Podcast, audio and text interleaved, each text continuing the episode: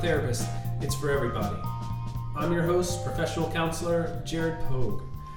Not everybody needs counseling, but certainly we can all use a little help every now and again. Uh, I'd like to thank you for joining me for day four out of my uh, five and five series.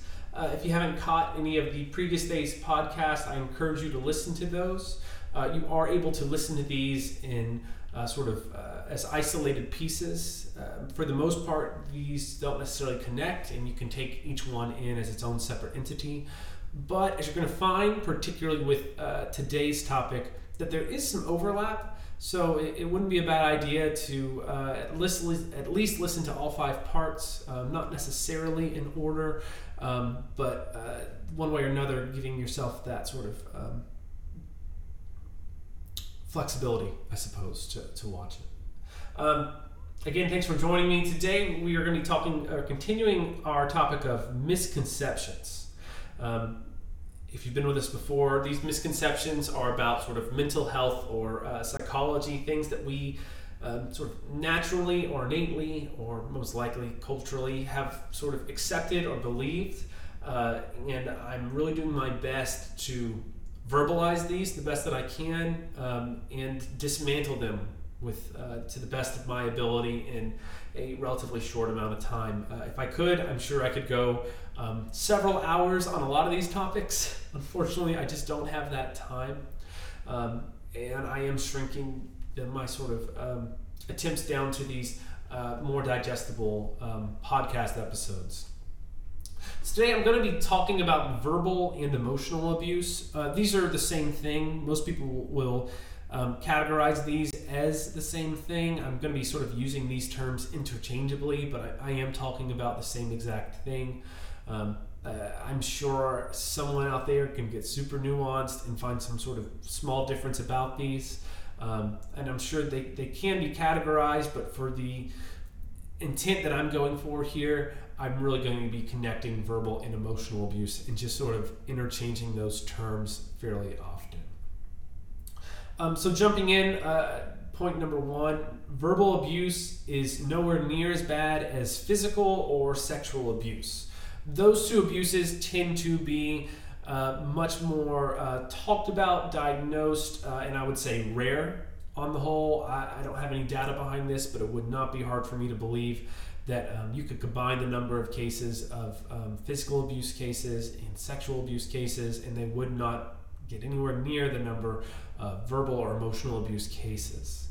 Again, I don't actually have the numbers on that. Uh, to sit and say that it's nearly as bad is nowhere sorry is nowhere near as bad as, as physical or sexual abuse is a really really painful statement when you begin to think about it um, particularly as often physical and, and, and, sexual abuse, not making light of these. Um, there are cases where these goes on for a long time, but verbal abuse tends to be very, very, very, very long and never noticed, um, uh, rarely noticed in certain cases. I find that verbal abuse is one that goes under the radar. Uh, we'll be getting the, um, this as it comes to point two and point three. It's one that we don't think causes any sort of problem or concern. Um, I have posted an article uh, that goes much, much, much more in depth to the link between uh, verbal abuse and uh, anxiety uh, on our uh, on our Facebook page. You can find us at Restoration Counseling of Atlanta uh, on Facebook to check out that article. I, learned some really great things from it.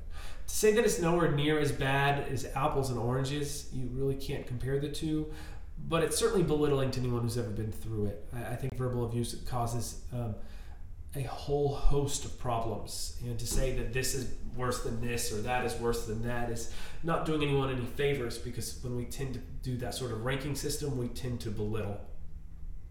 I would really challenge anyone who wanted to cross compare. From a legal standpoint, there's an argument to be made, but uh, from a human standpoint and the effects, I don't think I can make a, a comparative argument. Um, number two, unfortunately, I wish I didn't hear this, but I hear this too often. You deserved it for being a bad kid or a bad person. for a lot of people, verbal abuse, emotional abuse takes place when they're a kid, usually uh, a parent, most often, um, telling the kid that they're worthless, um, telling that they're stupid, telling them that they'll never amount to anything, telling them that they're a bad person or a bad kid, or you make mommy sad, or you make daddy sad. And um, it's heartbreaking saying that out loud and hearing it every time. It never gets any easier. I would challenge anyone to say that uh, because a, a kid's not doing what you want him to do, that that makes him bad. He deserves some sort of um, block of anxiety he or she has to carry around with them for the rest of their life. Is that really true? Can you imagine that the, the pragmatics on that sentence? Can you can you imagine what that sentence could do to a human being over and over and over and over again? What if you're an adult now and you're carrying that same baggage and you can't function and you can't do because you have a core belief that you're a bad person? When really, you're not. You're a person and people make mistakes. Things happen. And instead of saying, okay, you, you made a you made a misstep here, let's talk about it, let's fix it together. Instead, it's welded to your character. And you have to carry that around awkwardly, clumsily for the rest of your life. I'm not describing some far off idea. I'm describing the day to day life of somewhere in the field of 20% of adults. Number three, verbal abuse is a normal part of life. Get over it.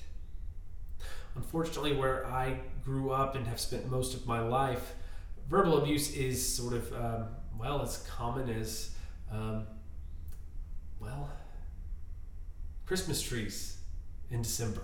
Let's put it that way. Verbal abuse is rampant and it runs everywhere. And so I think because it has become so expected, uh, especially in older generations, people tend to just sort of say, get over it, man up, pull yourself up by your bootstraps, kid. Something like that. Uh, and there's this is a misconception that has a little bit of truth because there is a lot of it and it's out there and you at some point in your life will have to take some responsibility for yourself yes i can't disagree with that but that doesn't mean it has to be done alone. And, and it also means just because it's a normal part of life doesn't mean it's a good part of life. Just because it happens every day doesn't mean it's a good thing. I can use traffic accidents, I can use murders, I can pick a lot of things out that are a normal, expected part of life that are not a good thing. And to simply just say, we're not going to work on it, get over it. Uh, I mean, imagine if that was something that someone was uh, you loved was, was murdered or part of a sort of a terrorist attack type of thing. That's a pretty cold sentence, right? Why am I not allowed to say that about murderers, uh, people being uh, uh, the survivors of, of of someone who's been murdered, but I'm allowed to say it to someone who's the survivor of, of intense verbal or emotional abuse. Seems pretty heartless. I'm not saying they're one and the same. I'm not saying verbal abuse is murder. That's a, probably an overstatement to say the least. But I am saying it is something damaging that has hurt someone, that is something that does happen. I'm not going to walk up to you and tell you just get over it. I hope to enter your world with compassion and understand what happened and maybe see if there's something I can do to to encourage you to to get appropriate help and not just pull yourself up by your bootstraps and pretend it didn't happen. Carry on with your life.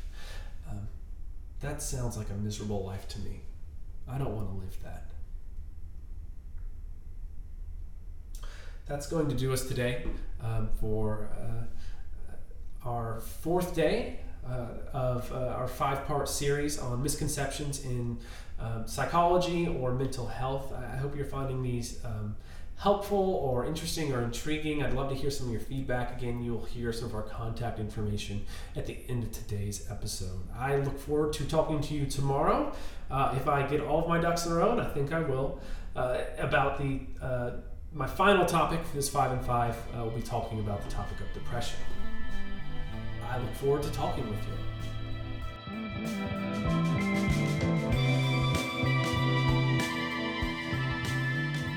Thank you for listening to the Restoration Counseling Podcast.